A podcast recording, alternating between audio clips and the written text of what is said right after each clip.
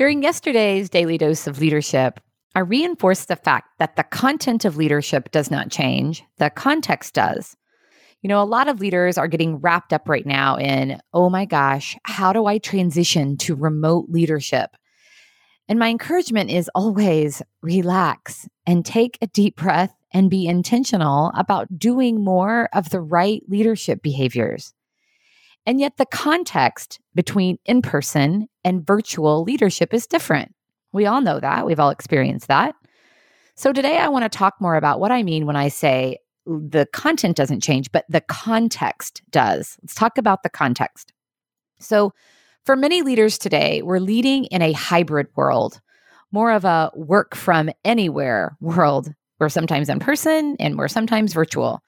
Now, I get that for some leaders, your organization may be set up as a virtual organization. You may have a virtual leadership role in which you're primarily leading virtually. But for many, it's hybrid. And we have options to be in person versus virtual. So we need to know when to choose which mode, as leadership is now multimodal. Specifically, there are two modes in which we're leading. For much of the time, we will operate in virtual coordination mode.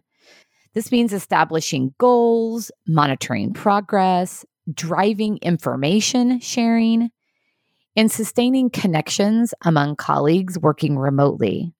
And for many leaders, pre pandemic, from an office environment, there were many activities that we coordinated virtually, and we should continue to coordinate virtually.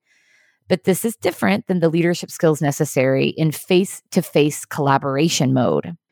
When teams periodically come together to engage in true collaboration, leaders need to operate in face to face collaboration mode.